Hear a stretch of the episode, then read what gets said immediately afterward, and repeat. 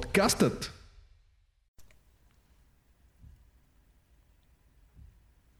Как мислят богатите? Уроците на Робърт Киосаки. Ако не сте чували за книгата Богат татко, беден татко от Робърт Киосаки и искате да станете истински богати, това вече е проблем. Ако пък сте чували за нея и все още не сте я прочели, това вече е истински проблем. Книгата е невероятен шедьовър и горещо ви я препоръчваме. А в тази кратка аудиостатия сме подбрали основите в начина на мислене, които Робърт Киосаки преподава навсякъде от десетилетия. Нека да започнем с една кратка предистория. Богатият баща не е биологичен баща на Робърт. Той е бащата на неговия най-добър приятел Майк – Робърт и Майк решават да се допитат до него как да изкарват пари след първата си неуспешна бизнес идея да фалшифицират пари, като разтопяват опаковки от пасти за зъби. Той им дава работа в неговия супермаркет за 10 цента на час. След три седмици на Робърт му писва и отива да говори с богатия си баща, този на Майк, казвайки, че нищо не го е научил за богатството. Бащата на Майк отвръща, че животът ни учи, като ни побутва насам натам и ни казва «Събуди се! Има нещо, което трябва да научиш!» Някои се отказват, но други се борят. Малцина са тези, които научават урока и продължават да се развиват. Те приветстват живота, когато ги бута и не се страхуват от неизвестното. Богатият баща му казва, че трябва да търси проблема в себе си, защото това е единственото, което може да промени. Повечето хора искат всички да променят, но не и тях самите. Нужна е различна перспектива, ако истински сте решили да преследвате богатството. Бедният баща на Робърт е биологичният му баща – Общото между двамата бащи е, че двамата се радвали на успехи в кариерата, но единият бил с докторска степен, а другият не. И двамата били силни и забележителни личности, но съветите към малкия Робърт Киосаки били коренно различни. Възгледите им относно парите се различавали драстично – Бедният му баща казвал, че любовта към парите е коренът на злото, а богатият баща казвал, че липсата на пари е коренът на всички беди в човешкия живот. Бедният баща на Робърт казвал, не мога да си го позволя. Богатият баща задавал въпроса, как мога да притежавам това? Това накарало малкия Робърт постоянно да се пита, защо толкова много се различават основните им виждания за света на парите – Богатият баща на Робърт казвал, че причината, поради която богатите забогатяват, бедните обедняват, а средната класа затъва в дългове, е, че предметът на парите се изучава в къщи, а не в училище. Та какво може да научи едно дете от беден родител, освен бедна финансова програма? Робърт Киосаки забелязва, че разликите между двамата му бащи се коренят в техните мисли – Силата на нашите мисли никога не може да се измери или оцени, но на него му става ясно, че трябва да внимава какво мисли и как се изразява. На 20 годишна възраст Робърт решава да започне да слуша само богатия си баща, който го обучава до 39 годишна възраст – Започнал само с 5000 долара кеш, за период от 6 години Робърт Киосаки успява да ги превърне в активи от 1 милион долара, които му носят по 5000 кеш всеки месец. Как ли успява да го направи? Ето основите на начина, по който мислят богатите. Начинът на мислене на богатите – Японците признават три сили – силата на меча, силата на скъпоценността и силата на огледалото. Мечът символизира силата на оръжието, скъпоценността символизира парите, огледалото символизира силата на самопознанието. Според японците именно това е най-ценното – Главната причина повечето от нас да се придържат към статуквото и добре отъпкания път на средната класа е страхът и той може да се преодолее само с честен разговор с човека от огледалото. Това се отнася не само до парите, но и до всеки един страх. Да започнем с силата на самопознанието. Човек се превръща в това, което учи. Нашият ум е толкова мощен, че ние буквално се превръщаме в това, което слагаме в главите си. Ако изучавате готварско изкуство, ще се стремите да готвите. Ако изучавате как работи финансовата борса, преобладаващите мисли в главата ви ще бъдат свързани с акциите и инвестициите. Ако прекарвате пък много време гледайки новините за коронавирус, познайте какви ще бъдат преобладаващите мисли в ума ви. Хванете вашия ум целенасочено. Без тази първа стъпка, остатъка от тази аудиостатия би бил безполезен. На много конференции Робърт Киосаки отбелязва, че не е важно дори колко знаете в дадена област, а колко бързо можете да учите, тъй като всичко се променя със страшна скорост. Първото нещо, което можете да направите в тази насока, е да четете книги и да прилагате нещо от книгите веднага след това в живота си. Ако слушате статии от нашето приложение, опитвайте се да планирате как концепциите могат да бъдат приложени веднага във вашия живот. За да учите още по-бързо, вие можете да намерите някого, който вече е направил това, към което вие се стремите. Заведете този човек на обяд. Помолете го да ви даде съвети. Не забравяйте какво казват българите. С какъвто се събереш, такъв ставаш – това е силата на общуването. Хората, които имат пари, говорят за пари. Не, че се хвалят, но тази тема просто ги вълнува. Така можете да се научите от тях. От финансово затруднените си приятели пък можете да научите какво да не правите по отношение на финансите си и ако имате бедни приятели, не ги слушайте за финансите си никога. Парите се правят на базата на информация. Дори и да нямате достъп до богати ментори, намерете си приятели, с които да се развивате заедно. Това също е вид финансова грамотност. За да учите, вие можете да посещавате курсове и да купувате образователни програми. Хората, които не посещават курсове, ще ви обясняват, че само си пръскате парите – това са и хората, които ще ви се оплакват от работата си и ще споделят с вас своите финансови затруднения. Просто се замислете и ще видите, че това е точно така. След като започнете да се обучавате, страхът ви ще стане осъзнат. Не, че преди това той не е съществувал.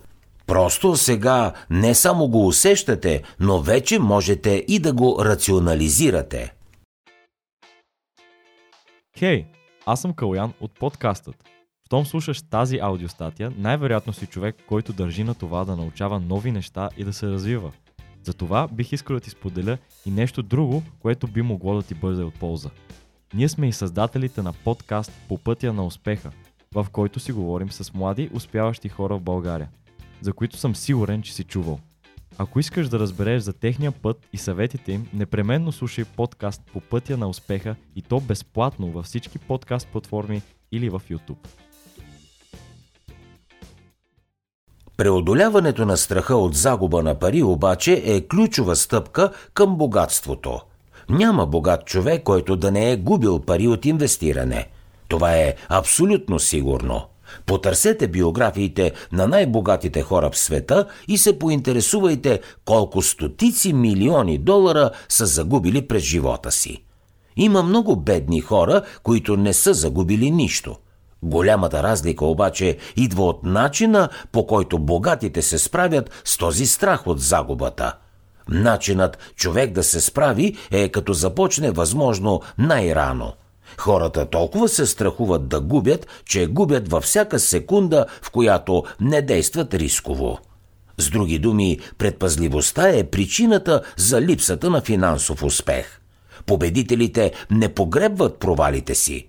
Те се вдъхновяват от тях, превръщат ги в въодушевяващи побутвания от живота. Провалът вдъхновява богатите за още по-голяма победа. Именно това е формулата за успех. Провалът съкрушава само губещите, но дава сили на победителите. Да печелиш означава да не се боиш да губиш. Затова не търсете балансираното и средното. Нито един успял човек не е бил балансиран. Тези хора не стигат до никъде. Просто стоят на едно и също място. За да прогресираш и да успееш в живота, трябва да се дебалансираш. Бъди концентриран в това, което правиш, поемай рискове и започни възможно най-рано. Това е начинът по който ще се справиш с страха от загубата. Нека да завършим темата за страха с цитат от Робърт Киосаки от книгата му «Богат татко, беден татко». Най-голямото ни богатство е това, което знаем, а онова, което не знаем, е най-големия ни риск. Риск има винаги, затова се научете да управлявате риска, вместо да го избягвате. Край на цитата. След невежеството и страха, вие трябва да се борите с цинизма, мързела, лошите си навици и арогантността. Смятате ли се за циничен човек? Хайде, признайте си. Във всеки от нас се крие светът на съмненията. Те замъгляват мислите ни и ни парализират.